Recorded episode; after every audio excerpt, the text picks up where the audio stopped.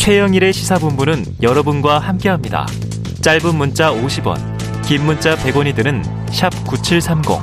라디오 어플 콩과 유튜브는 무료로 참여하실 수 있습니다.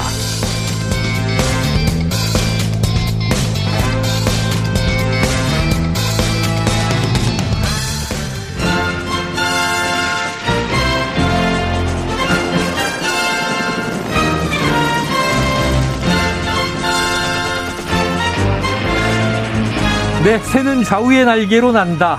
매주 수요일에는요, 이 보수의 시각으로 현안을 들여다보는 진격의 보수 시간이 있습니다. KBS 정치합 시다 시즌2에 화끈한 대한민국의, 어, 이건 명실상부 대표 보수 논객이십니다. 전거성 전원책 변호사 나오셨습니다. 변호사님 어서오세요. 대표 보수 논객이 아니고. 네.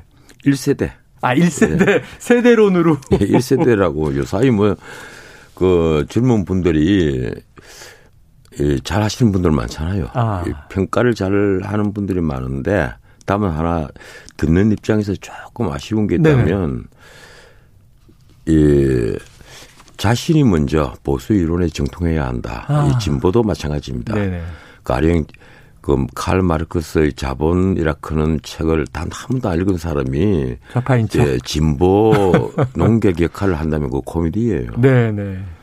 자, 자신이 대변하고 주장하는 진영의 이론에 좀 탄탄함을 갖췄으면 한다. 1세대 보수 농객께서 후배 평론가들에게 전하신 말씀입니다. 자, 오셨던 게 지난 1월 22일이니까 뭐 한 달여가 됐습니다. 많이 지났죠. 예, 한 네. 달인데 잘 지내신 거죠? 예, 글쎄요. 제가 한 예언이 작년 10월부터 그대로 계속 맞아 들어간 아, 걸 네. 보면서 네. 역시 이번 대선판은 참 신기하기도 하다. 음. 어떻게 한치 예상도 못 벗어나느냐 이런 생각을 하게 됩니다. 네. 아, 우리가 부처님 손바닥 이런 아니 아니 아니, 아니, 그건 전혀 네. 아니고요. 예, 전 거성 예. 손바닥 안에서 예, 그건 전혀 아니고 대선판이. 아마 많은 기자들이 그렇게 생각할 거예요. 아, 네. 이 정치부 기자들하고 지금도 가끔 가다가 뭐 저녁 때 술 한잔 할 때도 있고 한데 제 네. 사무실에서 네. 그런데 그때 그런 얘기들이 나와요. 음. 예상을 잘 벗어나질 않는다. 음. 쉽게 말하면 캠프 간에도 네, 이 네. 상대가 어떻게 치고 나올지를 잘 몰라야 되는데 그렇죠. 다 서로간에 예상한 대로 수가. 치고 받고 네. 이 공방이 예상을 못 벗어나는 겁니다. 마치 시나리오대로 가듯이 자, 그런데 이제 정치합시다에서 이렇게 뵈니까요. 정치평론계 정보통 이렇게 활약을 하시던데 지금 기자들과도 이제 소통한다 말씀하셨는데 정보들은 다 어디서 수집하시는 거예요? 제가 언론사에 그래도 한 3, 4년 있었던 셈이니까 지금 예. 기자로 위촉돼서 들어갔거든요. 네. 뭐 지금 또 그런 기자들하고 자주 교분을 나누고 예. 그 외에는 없죠. 음. 그리고 또 이게 보수 농객을 몇십 년을 하다 보면 네네. 네. 예, 문자가 또 1세대잖아요. 예. 이 정치판에 계시는 분들하고 자연히 교분이 많이 쌓입니다. 아. 그래서 남들이 안 듣는 얘기도 가끔 가다 듣긴 하는데 네네네. 네, 네. 그게 혹하다 보면 정보를 잘못 알게 돼요. 아. 엉터리 정보들이 많으니까. 네. 엉터리 정보도 정치판에서 나온다. 아, 예. 엉터리 정보도. 예, 그것도 하나의 실칙입니다. 근데 그것도 역시 이제 관록과 해안이 있어야 분별해낼 수 있을 것 같습니다. 자, 이 정보를 바탕으로 한 냉철하고 객관적인 분석 오늘도 이제 기대를 해보고요. 자, 본격적으로 시작을 해보죠. 이 대장동 녹취록을 둘러싼 양쪽 후보 측의 공방 여전히 뜨겁고 토론에도 또 나오고 자, 이재명 후보 MBC 라디오에서 한 이야기를 듣고 와서 전거성님의 이야기를 듣겠습니다. 윤석열이 나한테 앞으로는 더 못 봐주겠다. 그랬다. 검사들 돈 좋아한다. 돈 안 받은 사람은 최, 뭐, 땡땡밖에 없다. 네. 뭐 조은석, 뭐 이런 사람 돈 안 받더라. 그런 음. 사람 다 받더라. 윤석열 내 카드 안 하면 죽는다. 영장 나오면 바로 죽는다. 그런 얘기를 했는데, 객관적으로 보면, 네. 누가 의심받아야 됩니까? 그래서 제가 네. 확실하게 규정을 하는데, 네. 지금 현직 총장이고 현직 검사에서 드러나지 않았을 뿐이지, 네. 이거는 검찰 게이트고요. 예. 그리고 윤석열이 몸통이라고 저는 진짜 100% 확신합니다. 네, 검찰 게이트다. 윤석열이 몸통이라고 100% 확신한다. 이재명 후보 얘기입니다. 이게 지난 월요일 밤 1차 법정 토론에서 나온 얘기의 연속선인데요. 어떻게 들으셨습니까? 대장동 개발을 두고 네. 이 대장동 게이트라고 아마 제일 먼저 얘기한 사람이 저일 겁니다. 아 그래요? 이 사건 터지자마자 저는 게이트다고 얘기를 했는데 대장동 게이트를 두고 이걸 이재명 게이트다 아니다 이게 이번 토론에서 논란이 됐잖아요. 네네 그랬습니다. 그 이재명 후보가 공격을 하니까 윤석열 후보가 그 대화록 끝에 음. 이재명 게이트란 말이 나온다 이러니까 이재명 후보가 그 말이 없다. 만약 음. 있다면 사퇴하기는 아참 없다면 허위 사실이라면 네. 이렇게까지 치고 나온 거예요. 맞아요. 만약에 그때 윤석열 후보가 예 좋습니다. 내가 사퇴하겠습니다. 만약에 있다면 네. 사퇴하겠습니까? 이렇게 치고 나왔으면 어떻게 됐을까요? 어. 나는 그 굉장히 심각한 그 문답으로 보거든요. 네네. 둘 중에 한 사람은 허위 사실을 얘기를 한 거예요. 네. 그리고 실제 뚜껑을 여니까 이재명 게이트란 말이 있었습니다. 표현은 등장을 했고요. 예. 그런데 만약에 그 이 녹취록에 음. 노래방에서 한 녹취록이에요. 네네. 저도 많이는 못 보고 월간 조선에서 단독 보도를 한 예. 주요 내용만 내가 대충은 봤는데 음. 만약에 그 녹취록에 음. 아 윤석열이가 대장동 기획 관여되어 있다 이런 내용이 있었다면 음. 민주당 캠프에서 가만히 있었겠습니까? 네네. 그건 아니죠. 음. 이 녹취록은 대부분 김만배의 허풍이 많이 들어가 있는 예. 그런 녹취록을 저는 봅니다. 네네. 제 개인적으로는요. 저도 서초동에서 변호사 생활을 오래 하고 음. 또제 또래가 대부분 대검에서 수사기획관이라든가 이런 이제 주요 역할이 있었기 때문에 음. 자주 그 기자들하고 접촉도 하게 되고 자연히 술자리도 가지게 되고 음. 해서 법조 기자들을 제법 많이 아는데 네. 과연 이 녹취록에 있는 김만배의 그 허풍이 지금 다 진실이라고 하면 음. 그건 굉장히 놀라운 일이죠. 아. 뭐그 사람이 전체 법조계를 마구 뭐 네. 물렀다 이런 그렇죠, 얘기가 그렇죠. 되는데 그건 아니죠. 그리고 우선 대장동 게이트를 갖고요. 윤석열 게이트라고 하면 그 코미디입니다. 음. 그 자체가 코미디예요. 네. 그걸 믿을 대한민국 국민이 누가 있겠어요. 그래서 이런 주장을 지금 선거 막판에 와서 음. 내놓는다는 것 자체가 네. 저는 굉장히 무리수라고 봅니다. 무리수다. 물론 이제 다급해지니까 네. 이런 주장 저런 주장을 다 하게 되는데 나는 이럴 때 좀 더 큰 시각으로 치고 나오는 후보들이 왜 없을까? 어. 신문 사설에도 그렇게 나오잖아요. 삼자 토론이 경제 토론인데 우리가 이 지금 경제 위기인데 네. 세계가 지금 경제 질서를 재편하는 중이거든요. 네. 코로나 이후에. 여기에 미국도 3.8% 성장이 예측된다고 합니다. 예. 그런데 우리 성장률이 올해 예측치가 IMF라든가 세계은행에서 음. 예측치가 3%를 넘지는 못해요. 네네. 심지어 영국 이코노미스트지에서는 한 2.7%를 보고 있습니다. 음. 우리가 이른바 선진국 중에서는 가장 낮은. 예. 네. 그 씨앗이 이미 그 소득주도 성장 때문에 문재인 정부 초기에 뿌리졌단 말이에요. 음. 코로나 이전에. 그러면 이런 경제 위기에서 후보들이 내놓을 것은 우리가 이 경제 위기를 어떻게 타개를 할 것이냐. 네, 네. 아, 유가부터 다 올랐어. 우리가 곡물을 75% 수입하잖아요. 네. 우리 먹는 것. 음. 예? 이 가격이 다 올라가고 있는데 장바구니 물가가 올라가고 있는데 이걸 어떻게 대체할 것이냐. 네. 음? 지금 그런데 유동성 자체를 너무 줄이면 예. 가계부채 이미 1900조 가까운 가계부채 특히 자영업자들이 빚지고 있는 데 대해서 엄청난 부담을 음. 안게 된단 말이에요. 국가적으로 모두가 다 파산을 해버리는 거예요. 여기에 대한 어떤 대책 같은 걸 토론을 하고 해야 되는데 네. 그런 큰 얘기를 하는 분이 아무도 없어요. 아. 전부 다 내놓는 것은 우선 50조 쓴다, 35조 쓴다, 뭐 특별 회계를 만들겠다, 뭐 이런 쉽게 말하면 금권 선거에 관련된 내용만 얘기를 하고 음. 막상 정말 중요한 얘기를 안 한단 말이에요. 네. 그래서 참 지켜보는 사람으로서는 답답하다. 예. 자, 보수 1세대. 지금 이제 이 대선 사실은 여야 후보 모두 다 지금 비판해 주신 거예요. 예, 그렇습니다. 해야 할 이야기를 하지 않고 지엽적인 이야기만 하고 있다. 답답해 하셨습니다. 자, 그런데 이제 대장동 녹취록 얘기가 나왔으니까 요건 하나 여쭤보고 넘어가죠. 예. 그러니까 이제 김만배의 허풍이 많이 개입됐다. 그래서 다 믿긴 어렵다. 근데, 제가 보기는 그래요. 네네. 예. 근데 그 안에 또 이제 일말의 진실이 뭘까 하는 걸 이제 찾아내는 게 우리의 일일 텐데 김만배 씨가 말했다는 이제 뭐 내가 가진 카드면 윤석열은 죽어. 뭐 이 얘기를 민주당이 이제 해석을 하는 겁니다. 이게 2011년 당시 부산저축은행 대출 비리와 연관돼 있는 것이다.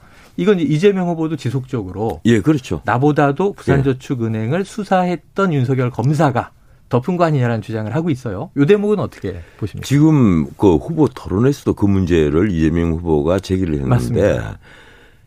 이재명 캠프에서 윤석열 후보를 물고 들어갈 게 그거 딱 하나예요. 음. 부산저축은행에서 불법 대출 수사를 하는데 네. 왜 봐줬느냐. 그런데 네, 네. 그 사건이 어마무지하게 큰 사건이었습니다. 네네. 네. 뭐 기억하실지 모르겠는데 연일 신문에 대문짝만하게 나는 사건이거든요. 정치인도 많이 연루가 됐었죠. 예, 거기에 가령 이 대장동에 그 대출한 이 돈, 이 음. 종잣돈이라고 하는 돈. 천백억 예, 이게 과연 큰 부분이냐 하는 문제는 네. 나중에 특검을 하면 다시 음. 밝혀지겠죠. 지금 예. 윤석열 후보는 이 문제까지 다 포함해서 특검하자. 그렇죠. 예, 나는 여기에 대해서 조금 또그 조금 더 잘못이 없다. 네. 당시에 내가 중수 과정한 건 맞는데 음. 조금 더 잘못이 없다. 내 직접 조사한 것도 아니지만 음. 수사 지휘한 거지만 잘못이 없으니까 여기까지 포함해서 다 특검을 하자 이 얘기를 음. 하지 않습니까? 예.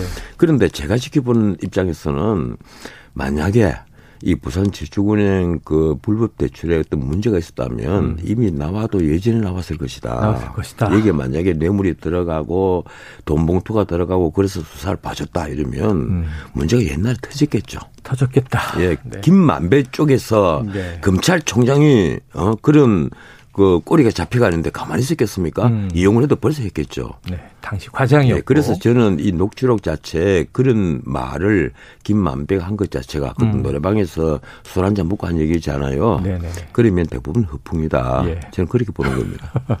혹시 변호사님 내가 가진 카드면은 유력한 암흑에 죽어? 아, 이런 허풍은 제가 만약에 그런 허풍을 친다면 네. 아마 꽤 많은 사람이 그런 될 거예요. 저는 네. 옛날부터 네. 워낙 많은 사람들하고 술자리를 가졌으니까. 아, 예. 김만배 씨보다 더 많은 카드를 가지고 계시군요. 아, 그건 아니죠. 네. 아, 궁금합니다. 자, 그런데 이 와중에 이제 이게 이것도 이제 어느 정도 허풍인지 모르겠어요. 애초에 그분이라는 표현이 등장했을 때 이 국민의힘 쪽에서는 바로 그분이 대장동의 몸통인 이재명 당시 시장 아니겠느냐. 근데 지금은 또 이 그 이 시장이 아니고 대법관이다. 그래서 이게 이 프로그램 끝나는 시간에 하필이면 1시에 하시지 오후 2시에 예. 지금 조재현 대법관이 기자회견을 예견했습니다. 어떤 내용 나올 걸로 예상하세요? 법조인이시니까. 아니 그 조 판이 네. 조 대법관이 변호사를 굉장히 오래 하신 분이에요. 네네. 20년 넘게 했어요. 그리고 친분이 있으십니까? 예, 깨놓고 말해서 네. 성공한 변호사였습니다. 성공한 변호사다. 네, 성공한 변호사란 말은 수입도 만만치 않게 괜찮았다. 그래서 어. 작은 돈에 인연하는 분도 아니고 네네. 이분이 아마 오히려 1세대 인권 변호사라고 불려야 될 그런 음, 사람입니다. 예, 그래서 녹록지 않은 분이에요. 어. 나는 이분에게 어떤 그 뭐 사가 끼었다 하는 것을 정말 믿지 않습니다. 아, 내가 네. 이 자리에서 특정인을 놓고 호불호를 평가를 해서는 안 되는데 네네. 저하고는 특별한 뭐 관련이 되는 분은 아니지만, 아니지만 음. 그래도 내가 믿고 싶은 대법관 중에 한 분이에요. 법조계 인사들에 예. 대한 평판은 다 알고 계시니까. 그리고 김만배라는 분이 제가 알기로는 네. 그렇게 법원 쪽에 그 많은 사람을 알지를 못했습니다. 어. 검찰을 출입하는 이제 기자였으니까. 네. 그래서 가령 김만배가 조 대법관까지 알고 있고 사실 권순일 대법관 방을 왔다 갔다 하는 것도 난 누구 소개로 알게 됐지 음, 음. 않겠느냐 네네. 이런 생각을 하는데 제가 어느 정도 그 예, 실마리는 갖고는 있습니다만 어, 제가 예. 이 방송에서 얘기를 못 하겠는데 네. 김만배와 이 조 대법관 사이에 어떤 그 깊은 관계가 있다. 나는 그거 못 믿겠어요. 음. 예. 그럼 오늘은 이제 조 대법관은 뭐 잠시 후 지금 한 30여 분 남았는데 기자회견에서는 전면적인 부인의 이야기를 할 가능성이 높네요. 저는 그렇다고 봅니다. 아마 네. 그분이 화가 몹시 났을 거예요. 어. 예, 그분이 그 그렇게 뭐 얼마 되지 않은 돈 네. 아니면 모르겠습니다. 50억 클립에 들어갔다면 이미 네. 이름이 나왔겠죠. 음. 예, 그렇지 않고 그 기껏해야 뭐 빌라 같은 것을 받고 음. 예, 딸이 살고 있는 빌라 같은 것을 받고 어떻게 사건에 예, 연관이 됐다. 네. 저는 그렇게는 보지 않습니다. 아, 그래요. 한번 2시에 이 해명 기자회견을 들어보도록 하겠고요. 자, 그런데 이제 오늘 또 쏟아지는 관련 뉴스는 속보가 나온 이후에 예. 이게 지금 대선이 약 두 주 남았는데 지금 이 시점에 기자회견을 한다는 것 자체가 정치적 고려가 있는 거 아니냐 하는 또 해석이 덧붙여져요. 본인 입장에서는 뭐 일단 이름이 거론됐으니까 아니 법은 당장 억울할 예, 수 있겠죠. 법은 처장을 행정처장을 하고 네. 그리고 대법관을 하고 있다 한 사람뿐이에요. 네. 저판뿐이란 말이에요. 네. 이러니까 그 양반으로서는 음. 황당하죠. 그렇죠. 난데 지금 이걸 해명하지 않으면 지목이 됐는데 영문이 음. 예 영문이 뒤집어 쓸 수가 있으니까 아. 마 그랬으나 하는 기자회견으로 봅니다. 물론 기자회견 내용은 저는 잘 네. 모르겠습니다만은 아마 그럴 거예요. 그럼 정치적인 고려는 없는 것이다. 예. 이렇게 보시는군요. 본인이 억울하니까. 또 법조 출입 기자들이 먼저 합니다. 네. 대부분 출입 기자들이 어느 판사는 성향이 어떻고 어느 판사 성향이 어떻고 하는 걸 음. 먼저 알죠. 네. 법조 기자들은 또 어느 정도 알고 있을 것이다. 자, 그러면은 지금 어, 개인적으로 판단하시건데 관련이 없다, 없을 것이다. 저는 그렇게 봅니다. 이렇게 주장하셨습니다. 지금 이제 본인은 부인하고 있지만 50억짜리 빌라에 딸이 살았다 이런 의혹이 이제 녹취에 의한 재구성 의혹이에요. 또 수원의 아파트 주소까지 등장하다 보니까 예. 허세 중에도 이건 뭐 특정한 또 부동산이 딱 특정되다 보니까 일말의 가능성은 없을까요? 글쎄요. 그건 한번 지켜봅시다. 제가 네. 뭐 그분들의 사생활까지 내가 깊이 아는 건 아니니까. 네. 다만 지금까지 우리들에게 알려지기로는 그래도 이 조 판사는 그런 분은 아니다. 네. 예, 그렇게 알려져 있고 음. 또 변호사로서 과거에 그렇게 성공을 했던 분이 예. 지금 새삼스럽게 그런 빌라 같은 걸 받고 뭐 어떻게 한다. 네네. 네. 그건 알 거예요. 네. 자, 지금 이제 관련된 게 크게 보면 이제 50억 클럽 관련이잖아요. 예. 요 하필 또 이 빌라 가격도 약 50억 추정 그러다 보니까 현금으로 안 갔으니 부동산으로 준 건가 뭐 이런 의혹들인데 곽상도 전 의원은 구속 기소됐고요. 그 혐의에 대해서는 어떻게 생각하세요? 글쎄요, 이 지금 대한민국 검찰을 내가 너무 무시하는 것 같은데 네. 사실은 50억 클럽에 있어서 이 곽상도를 수사하는 것도 중요하지만은 음. 그보다 국민들이 더 큰 의혹을 가졌던 그러니까 재판 거래 의혹이 일루된 네, 권순일 네. 대법관은 왜 아직도 별다른 아. 말이 없는지 모르겠어요. 아, 50억 클럽 중에 있죠. 그, 권순일 전 대법관. 엄청난 사건입니다. 네. 국기를 흔드는 나는 건국일에 어쩌면 우리 사법부로서는 네. 최대 치욕적인 사건이 될 수가 있는 사건이거든요. 네. 대부분이 대부분 판사들이 그 재판 거래 일로가 됐다. 이건요. 음. 어떻게 보면 국사책에 기록될 사건이에요. 우리가 사법농단 이렇게 예, 보지 않습니까? 그런데 이 문제에 있어서는 아직도 검찰이 뚜렷한 수사를 하는 흔적이 없어요. 네. 물론 군순일 대법관을 그 비공개 소환 조사했다는 것은 이미 뉴스에 나왔는데 네네.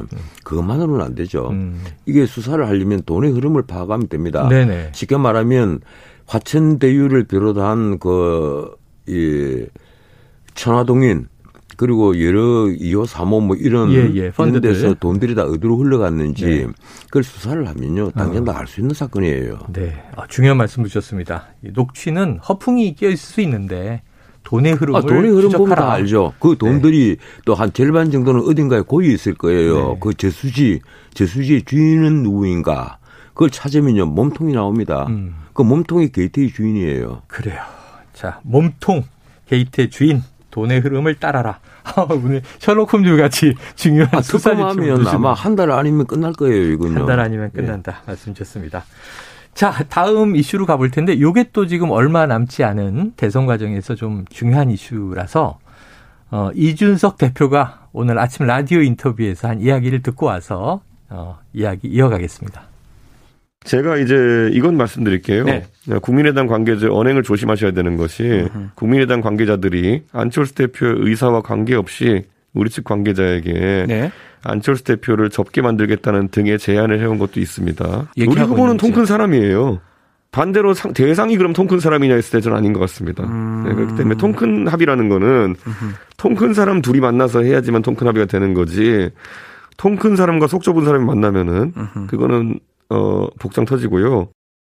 네. 자, 요약을 해보죠. 일부에서 이게 지금 정말 제가 너무 궁금해서 변호사님을 너무너무 기다렸습니다. 왜 이러는지 아무도 얘기를 속 시원하게 안 해주던데 지금 얘기는 이래요. 안철수 후보 쪽에 배신자가 있고 자, 안철수 후보는 속이 좁은 사람이다. 그리고 조롱의 힘으로 개명하라 이런 비판까지도 국민의힘 쪽에서 국민의 당 쪽에서 날아온 상황인데 자, 일관적으로 꿋꿋하게 안철수 때리기를 계속하는 이준석 대표. 왜 이러는 겁니까? 왜 그렇겠어요? 다 알잖아요. 네. 곧 있을 지방선거, 아. 이 공천권, 뭐 이런 게 가장 크게 작용을 하고 아. 안철수와 합당을 하면 네. 이준석은 사라지죠. 음. 또 하나 그 이준석을 두고 네. 제가 그 과거 어느 언론과 인터뷰에서 음. 그런 얘기를 했어요. 이제 젊은 당 대표가 됐으니까 좀 겸손했으면 한다. 네네. 젊은 당 대표 이 겸손을 기대하는 것도 좀 무리일지는 모르겠는데 겸손하면 네. 자기가 아마 훨씬 더 그 힘을 가지게 되고 어. 또 하는 말 한마디 한마디가 이 권위를 가지게 될 거예요. 네. 근데 그렇지 못했어요. 음. 이 이준석 대표는 기회 있을 때마다 음. 이 방송에 나가서 맞습니다. 하루에도 뭐 한 번도 아니고 두 번, 두 번씩 하는 것도 저는 본 적이 있는 건데 하고 싶은 말 다 한단 말이에요. 당 대표가. 네. 그리고 가령 안철수와의 그 어떤 후보 단일화 문제. 음. 이건 깨놓고 말해서 안철수 후보가 양보하는 것 아니겠어요? 음. 지금 6% 7% 되는 그 후보에게 40%가 넘는 지지를 받는 후보가 양보를 할 수는 없는 문제란 말이에요. 음. 그래서 그 단일화의 명분을 줘야 되는데 네. 계속해서 조롱조의 말을 하고 음. 그리고 이 자존심을 걸는 얘기를 하는 거예요. 네. 과거부터 두 사람의 관계에 있어서 그런 얘기가 꾸준히 흘러나왔습니다. 맞습니다. 나는 이준석 대표가 정말 해서는 안 되는 말들을 너무 많이 하고 있다. 음. 이분도 마찬가지입니다. 가령 국민의 당에 배신자가 있다. 음. 설령 있었다 하더라도 네네. 그 얘기를 해서는 안 되는 거예요. 있어도 해서는 안 된다. 예. 지금 대선이 이제 불과 2주일도 남지 않은 네. 이런 그 시기인데 최선을 다해야 되잖아요. 음. 그리고 안철수 후보와 합당을 하든 아니면 연대를 하든 어떤 합의를 하는 시간은 아직도 남아있단 말이에요. 예. 그러면 최선을 다하고 상대방을 존중해주고 해야 되는데 당 대표라는 자가 음. 이 방송에 나와서 오만방자하게 상대방에게 배신자가 있다. 네, 네. 응? 그리고 이 조롱조리 얘기를 계속하는 것, 네. 이 남의 심사를 끌는 것, 이건요 어떤 경우라도 지금 그 이해를 할 수가 없고 또 용납돼서는 안 된다는 생각을 합니다. 네. 자, 그런데 이준석 대표도 자, 젊지만 영민하다, 스마트하다 이런 평가를 많이 받았고 이 똑똑한 건 사실이잖아요. 아니 30대 네. 그 정도로 영민하지 않고 스마트하지 네. 않은 친구가 누가 있겠어요. 아. 그런 스마트한 친구들요. 삼성그룹에 가고 현대차 그룹에 네. 가면 맞다. LG 그룹에 가면 네네. 네. 수없이 많이 있습니다. 알겠습니다. 자 30대 수많은 영민한 청년 어, 일꾼들이 여러 군데 있는데 자 근데 이제 궁금한 건 이런 거야. 이해가 됐습니다. 변호사님의 이제 지금 해석은 자 파워 게임에서 나의 권한을 안철수 측과 나누고 싶지 않다. 자강으로 이기겠다. 근데 지금 전체적으로 여론조사 분석을 쭉 하다 보면 일부 오차범위 밖에서 윤석열 후보가 리드하는 것도 나오긴 합니다만 전체적으로는 오차범위 내에 경합 우세 윤석열 후보, 경합 열세 이재명 후보. 그게 사실은 뚜껑 열어봐야 한다는 얘기를 많이 하거든요. 근데 단일화가 지금 필요할까요, 안 할까요? 어떻게 예견하세요? 지금 그 윤석열 후보가 예, 이재명 후보를 얼마나 더 크게 리드를 하든 앞서고 있을까 안 하든 간에 네네네. 최선을 다해야 됩니다. 최선을 다해야 그게 된다. 성급판이에요. 네. 아무리 크게 이기고 있다 하더라도 음. 자기의 그 세를 더 보태고 네네. 더 넓히고 해야 네. 되는 게 대선 판례란 말이에요. 네네. 최선을 다해야죠. 정권 교체냐 아니냐 바로 이 절체절명의 선거라고 본인이 얘기하잖아요. 네, 윤석 후보가. 음. 그러면 최선을 다해야죠. 그런데 예, 이번 대선판은 그래요. 지난 17일부터 저 20일 사이에 있었던 여론조사. 예. 그게 대부분 이제 지난 주말 일요일 날 공표들이 쫙 돼서 월요일 날다 나왔는데 네. 거기는 오차 범위를 그 넘어선 윤석열 후보의 그 우세. 우세가 한 다섯 개, 여섯 개가 됩니다. 네네. 그리고 오차범위 안이 한 서너 개가 되고요. 네. 그리고 거의 초박빙이 음. 한두 개가 됩니다. 음. 제가 보기에 이미 그 선거를 한 13, 4일 남겨놓고 네. 그 이런 여론조사 결과가 이런 흐름이 이어졌다면 예. 이웃세를 뒤집기는 굉장히 힘들 거예요. 힘들다. 저는 이건 그 보수 논객으로서 드리는 얘기가 아니고 네네. 선거판을 잃는 그 객관적인 분석. 예, 객관적인 평론가 입장에서 네. 말씀을 드리자면 네. 이미 기울었다. 기울었다. 예, 제가 사실은 연초에 그런 얘기를 했거든요. 네. 이미 이게 기운 것 아니냐. 게임이즈 오버다 하는 걸 그 제가 정치합시다 프로그램에서 그런 얘기를 했는데. 네. 제가 이 예측이 맞아 들어간다고 한 얘기가 바로 그거예요. 네. 이번 선거는 사실 서울에서 그 좌우되는 게 굉장히 큽니다. 음. 과거는 그 이렇습니다. 영남 후보가 보수 후보고 네. 그리고 또 이 DJ 쪽에 호남, 쪽. 호남 후보였죠. 그런데 그래서 지방에서 바람이 불어 올라왔어요. 예, 근데 예. 이거는 보수 후보가 영남 사람이 아니란 말이에요. 영남 네. 출신이 아니에요. TK는 예. 오히려 이재명 후보고요. 예. 그리고 또 진보 좌파도 이재명 후보가 이제 경북 안동 출신이라고 그러잖아요. 네. 이러다 보니까 서울의 바람이 음. 지방으로 불어 내려가는 경향이 굉장히 강합니다. 그런데 서울에서 윤석열 후보가 이재명 후보를 크게 이기고 있어요. 지금. 네네. 이거 굉장히 중요한 겁니다. 음. 그리고 민주당이 이겼던 선거에서 서울에서 지고 민주당이 이긴 선거가 단 하나도 없습니다. 없다. 네. 민주당이 이기려면 반드시 서울에서 이겨야만 돼요. 예. 근데 민주당에서 이 가만 보면 정말 정말 답답할 거예요. 네네. 서울에서 계속 흐름이 바뀌지 않는단 말이에요. 네.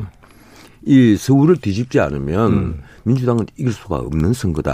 아. 그렇게 되어 가고 있다. 이 말씀을 드리고 싶고 또 두 번째 내가 이번 대선판이 그 시작되면서 역대감 어, 역대급 음. 그 비호감 선거니까 그렇게 얘기하고 있죠. 이 선거에서는 정권 교체냐 아니면 정권 재창출이냐 이 비율이 음. 굉장히 중요하다. 네네. 그런데 선거가 시작되고 나서 지금까지 정권 교체의 그 퍼센테이지. 네네, 여론이. 예, 여론이 조금도 줄지를 않습니다. 네. 그 평균치가 53, 4%가 돼요. 예, 예. 적게는 50%, 많게는 어. 60%까지 나온단 말이에요. 과반을 넘기고 그, 예, 있어요. 거의 모든 여론조사에서 그래요. 네. 그리고 정권 재창출은 어떠냐, 정권 유지, 음. 뭐 여기에 대한 여론은 대부분 36, 7%. 네. 그래 그 갭이 거의 한 17, 8% 가까이 네. 나요. 17% 포인트 차이가 난단 말이에요. 어. 그리고 이 차이가 흐름이 좀 바뀌어야 되는데 음. 불변으로 그대로 유지가 돼요. 예. 실제 그 윤석열 후보를 지지하는 분들을 조사를 하면 적게는 60% 많게는 80%까지 음. 윤석열 후보를 좋아서 찍겠다는 게 아니라 네. 정권 교체를 위해서 찍겠다. 예. 그 이유가 뭐겠어요? 음. 결국은 민생이 그만큼 어렵다는 거예요. 네. 그리고 이 정권의 문재인 정부의 그 내로남불 그 예. 상황. 네. 쉽게 말하면 후한무치한 부끄러움을 모르는 음. 이 작태들에 대해서 이제는 지쳤다는 겁니다. 어. 그리고 무엇보다도 일자리와 집값이에요. 음. 일자리가 풀타임 일자리가 200만 개 가까이 사라졌단 말이에요. 네. 회복이 안 돼요. 예. 만들어진 일자리는 세금으로 만든 전부 다 단기 알바생 일자리거든요. 공공 일자리. 이런 이런 일자리가 대중들에게 만족을 줄리면 만무하잖아요. 네. 그리고 빈부 격차가 더 커진 거예요. 예. 집값이 폭등을 하면서 그 차이가 그 갭이 음. 네. 더커 보인단 말이에요. 음. 나는 아무리 노력 해도 영원히 집을 가질 수 없다. 어. 이게 지금 20대에게 얼마나 불안감을 주겠어요. 예. 이러니까 이 갭을 메꿀 정책을 민주당이 만들어내지는 못하니까 음. 이 정권 교체 열망을 끄지를 못하는 거예요. 못한다. 이 흐름이 있거든요. 또 세 번째 지금까지 뭐니 뭐니 해도 이재명 후보는 본인 리스크를 안고 있었습니다. 음. 본인의 대장동 리스크부터 형수욕설 리스크까지 본인 리스크를 안고 있었어요. 윤석열 후보의 리스크는 이재명 후보도 갖고 있는 가족 리스크에 국한이 네. 됐어요. 네. 뭐 저쪽에는 아들의 그, 이 성매수 의혹, 그리고 도박 의혹, 도박. 이런 의혹이 있고 또 부인 김혜경 논란이 터졌잖아요. 네. 그런데 이쪽에는 있어봤자 김건희 녹취록 판문에 있었던 근데 막상 그 뚜껑을 열어보니까 별거 아니란 말이에요. 네, 영향을 크게 못 줬죠. 보통의 장삼 이사의 안악들이 그 전하게 되고 하는 수다 정도 음. 그 정도로 들렸거든요. 음. 그러니까 오히려 야 여거리다 이런 평가가 나올 정도로 어허. 이 소문난 잔치 먹을 것도 없더라 이래 네. 버리니까 네. 결국은 그것도 역풍을 맞은 셈이 됐습니다. 예. 그런데 반면에 이재명 그 후보의 본인 리스크는 계속하는 거예요. 네. 나이 차이가 크다고 봐요. 음. 마지막으로 이 결정타를 준 게 뭔가 하면요. 김혜경 법카 소고기 사건입니다. 네. 법인 카드로 소고기를 사 먹었다. 어. 이건요. 보통 그 가정주부들 이 장바구니를 들고 마트에 가서 이 장을 보려 할 때, 저도 네. 가끔가다 이제 마트에 갑니다만, 이 물가가 오르는 게 피부로 느껴져요. 네. 그런데 속 상해하는 음. 그 가정주부들의 속을 다 뒤집어 놓은 거예요. 음. 어떻게 이럴 수가 있느냐. 공과 사를 구분은 이렇게 못하고 자기들은 음. 이거는 불법 의전도 아닙니다. 그걸 네네. 훨씬 넘어서는 거예요. 예. 황태호 의전이에요. 음. 이런 의전을 받으면서 어떻게 어 자기들이 민주 정부의 통치자를 하겠다고 하느냐 음. 하는 어떤 반감이 생겨버린 네, 겁니다. 네. 그래서 여론조사를 보면요 가정주부에서 약간 윤석열 후보 쪽 지지가 높았는데 그것이 거의 두 배가 되어버렸습니다. 네. 특히 서울의 경우는 아주 심해요. 음. 그래서 이 마지막 김혜경 법과 소고기 사건이 나는 이재명. 후보 쪽에 치명타를 입혀버렸다. 치명타다. 그리고 이 사건이 터지고 나서 네. 이게 영향을 미친 여론조사를 쭉 보면 예. 이제 윤석열 후보가 40%를 계속 넘어서는 여론조사가 나오고 네. 그리고 이재명 후보는 여전히 35% 플러스 마이너스에서 박스권에 묶여 있다. 예. 그겁니다. 야, 지금까지 전체 지금 대선 판세를 종합적으로 강의식으로 쭉 분석을 해 주시는데 너무 재밌습니다. 완전히 재밌고요. 근데 이제 그럼에도 불구하고 겸손해야 하고 단일화는 필요하다. 최선을 다해야 한다. 그 말씀을 하신 건데. 자, 청취자 1443님. 야, 이 목소리 누구십니까? 제가 제일 좋아하는 전원책 변호사님 아니십니까? 하시는 말씀마다 명언입니다. 아니 왜 이러세요? 이 게시판에 네. 제 욕이 네. 저를 그 좋아한다는 목소리보다 아마 20배 정도는 아, 많은 걸로 보입니다. 그 통계는 이제 끝나고 뽑아보도록 하겠고요. 요즘 젊은이들이 이제 명언을 띵언 이렇게 부르는데 또 어, 이름 남하은 님은요. 조금 전에 라디오 틀었는데 지금 나오신 분 누구예요? 속 시원한 사이다 분석 최고입니다. 자, 여러분께서는 지금 전스트라다무스, 전 거성, 전원책 변호사의 어디서도 듣기 힘든 원톱 정치 평론을 들으신 거고요. 자, 끝으로 이 어, 시간이 다 됐는데 그래도 정말 사실 사전 투표 생각하면요 두 주도 안 되더라고 열흘 남짓인데 그렇죠. 마지막 조언을 한 말씀 주시죠. 제가 그 이 대선 때마다 늘 하는 얘기가 있어요. 이 최선이 없으면 차선을 선택을 해야 된다. 네네. 그리고 최악이 최악의 후보를 피하고 차악이라도 선택을 해야 된다. 둘다 싫으면 다 네. 싫으면 네. 그런 얘기를 하는데 이번 그 비호감 후보들이 선거야말로 그렇습니다. 음. 이 민주정부에서 선거란 게 뭔가 하면요. 총탄 없는 내전이에요. 네. 그건 제 얘기가 아니고 월터 리프먼의 얘기입니다. 여론이란 책에 그렇게 쓰여 있잖아요. 음. 총탄은 이 투표지가 총탄 대신에 네 역할을 네. 한다는 거예요. 그래서 이런 내전을 통해서 화해의 하나의 새로운 지평을 여는 겁니다. 네. 선거라는 게 막상 누가 이기고 지고 그래서 끝나는 것이 아니라 예. 그래서 아 우리 공동체가 이렇게 이 하나의 그 통일이 되는구나 음. 하는 그게 이제 선거 역할이에요. 그렇죠. 그런데 이번 선거에서는 특히 그렇습니다. 음. 이 최선이 없으면 차선을 그 택해서 네. 투표를 해야 되고 그리고 본인이 생각하는 최악을 버리고 음. 차악이라도, 차악이라도 선택을 해야만 한다. 이 사실 그 최악을 버리고 차악이라도 선택하자는 얘기는 제작군이 저 얘기했습니다. 네. 벌써 한 10년 전부터 선거 때마다 그런 얘기를 하니까. 야. 정말 투표 꼭 참여해 주셔야 되고요. 자, 사실은 이 대선 끝나고 뵐 판인데 특별히 3월 7일 대선 이틀 전에 전원식 변호사님을 다시 모시고 마지막 판세 분석을 들어볼 예정이니까 많이 기대해 주시고 오늘의 예언이 또 맞아 들어가는지 그때 확인해 보도록 하겠습니다. 변호사님 오늘 말씀 고맙습니다. 예, 고맙습니다.